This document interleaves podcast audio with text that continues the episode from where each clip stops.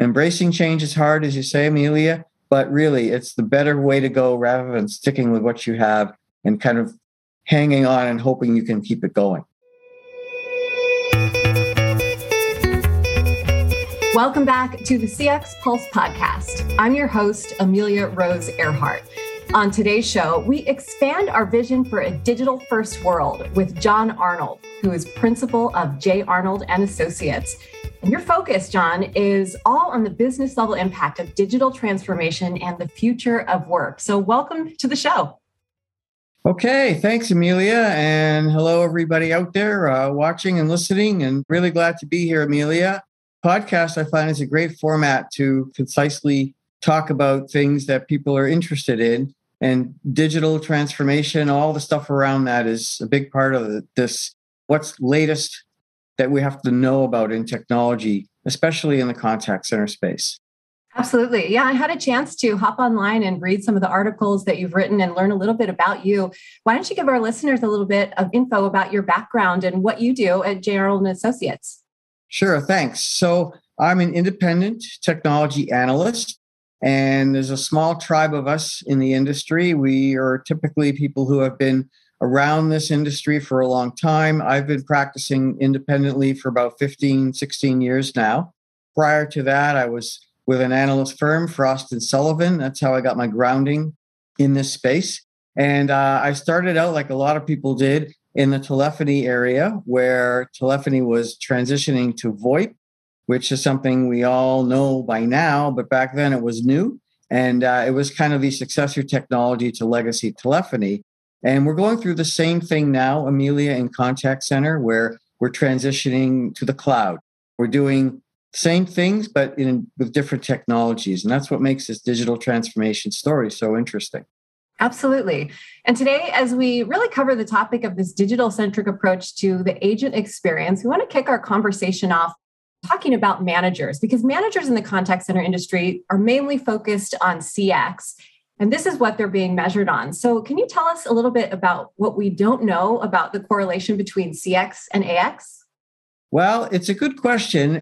Another way to look at this, too, is what we know, but a lot of people don't know. And, you know, that's a little subtle, but that correlation is really interesting because when we focus traditionally on customer service, as supervisors tend to do, they're really looking at operational metrics, right? The KPIs inside the contact center for how agents are performing. And they're very driven by those numbers for all kinds of reasons. But when it comes to doing what the customer needs, those metrics that they're evaluating agents on don't necessarily improve the customer experience. So we're in a world now where customer expectations are really high and they are not necessarily solved or, or addressed by just having first call resolution or answering the phone right away. That stuff really helps, but there's more to it now that constitutes what makes for good customer experience. And a big part of that is, is from the agent. We're not in a space yet where chatbots have replaced agents. So agents still have that frontline responsibility to interact with customers.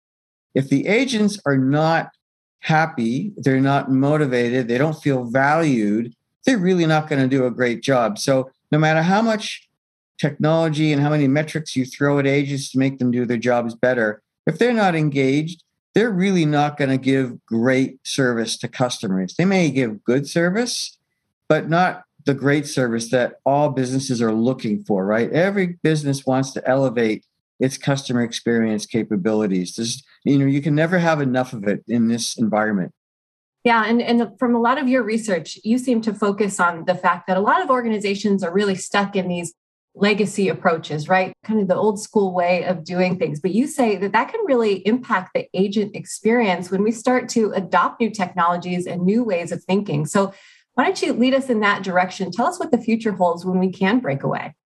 Yeah, well, sure. So, uh, just to build a bit more on that first question about that correlation, there are data points out there if people are looking to kind of make a case for saying, hey, wait a minute, we have to pay attention to AX. There is a good stat from here from Warwick University talking about how people are 12% they have found more productive when people are happy at their work and they feel like they matter. to the company. So this is a one of many examples that show there is a connection when you support the agents properly. And yeah, when it comes to this area of what does the organization do with technology to kind of support that agent, it's more than just going for the latest refresh of what you've always done. It really involves a little bit more of a rethink about what does the agent need to do a good job and for them to feel like they've done a meaningful job because you know customer service is not the sexiest job in the world right it can be very rote and it can be very frustrating and you're often dealing with unhappy people and that's a grind. So you have to kind of find a way to make the agents really take pleasure and pride in their work. And yeah you can pay them more money but they really it's like anything else. If you have the tools to do a good job that goes a long way for them to actually do a good job. Because if they don't have the tools, no matter how hard they try, they're going to be constrained. Why don't you talk to the organizations now that are maybe a little hesitant to break away from those legacy approaches and maybe hesitant to adopt those new mm-hmm. technologies? What insight can you give them about maybe the first steps to start heading in that direction? Well, I think the first step is this idea that customer experience, you know, until recently, we talked about it as customer service where it's something that the contact center more or less manages for the organization. Customer experience is kind of like the next iteration of what really is valued by customers. And it's more than just what happens in the contact center. It really is a reflection of the entire organization, their values, their approach to interacting with customers, etc. And so what I'm getting at is CX has become a strategic priority for organizations. So this means that top management is kind of going to will kind of dictate a little bit about how we have to do better in this area. And that's going to force contact center leaders, supervisors, IT to rethink about, well, what's their approach been?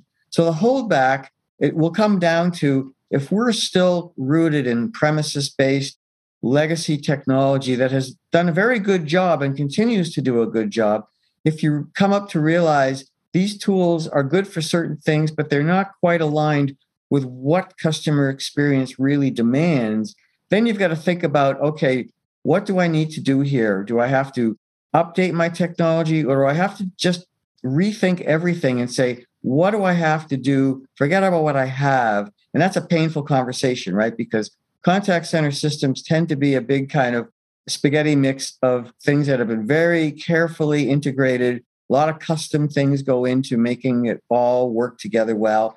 Nobody wants to undo that unless they absolutely have to. But if you realize what was once an asset is becoming a bit of a liability, you have to be open to thinking, what do we have to do here to fix this? And that conversation brings you, Amelia, to cloud. That's the platform on which you can adopt these new technologies. But the good news, just to close this out, is you don't have to do it all at once. This does not have to be a career ending decision that says, I can't do this anymore. Rather, you embrace the new and say, you know what, we can do this in stages. And it's just a matter of finding then, uh, you know, the right companies, the right tech partners who understand what you're trying to get to and can give you that roadmap that is fairly painless because nobody wants to disrupt things just because they have to update. That's risk and you want to mitigate that risk right? Right change is scary but it sounds like it's pretty scary to stay with the old technology because you will be left behind especially with all the new types of employees that are out there. In fact, a lot of your research is centered around this generation of digital natives who are being hired as agents and supervisors. So, as we start to wrap up here, why don't you tell us some of the first steps a company can take to become an employer of choice for those digital natives heading into the future? Well, sure. You know, the contact center space was one of the ones pretty hard hit by what we call the great resignation. As you probably know, a lot of service sector jobs went away. Uh, people just wouldn't go away, but wouldn't come back. And this is one of them. So the easy fix, of course, is just pay them more money.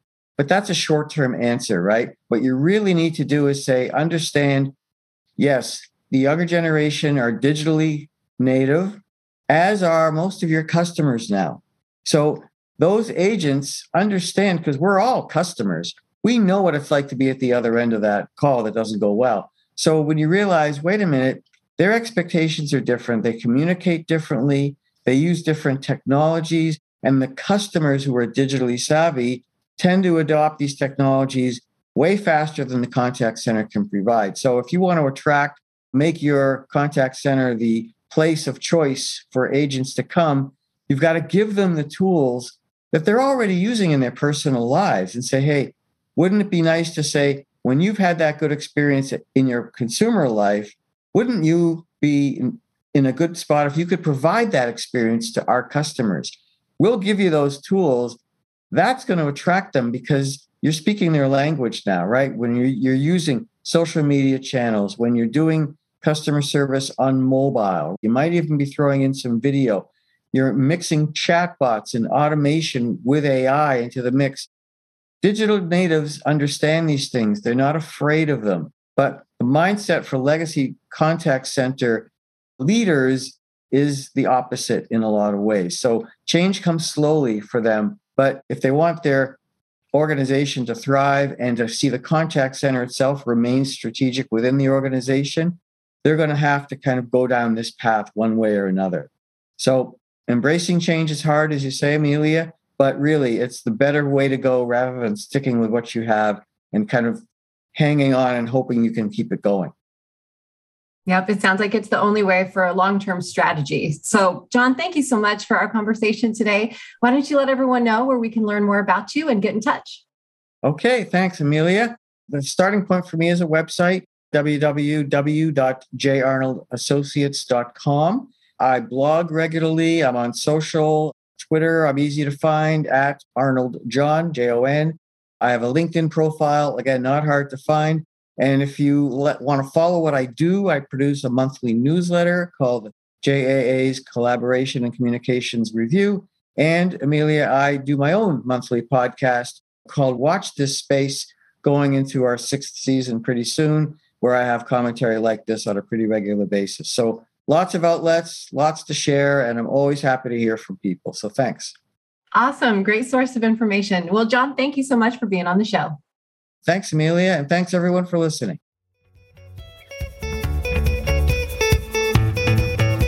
Thank you so much for joining us on the CX Pulse podcast. Stay tuned for upcoming episodes. And if you enjoyed today's episode, please subscribe and leave a five star review. This podcast is brought to you by NICE, the world's leading cloud CX platform. Go to nice.com to learn more about our innovative and comprehensive end to end CX solutions. That's nice.com.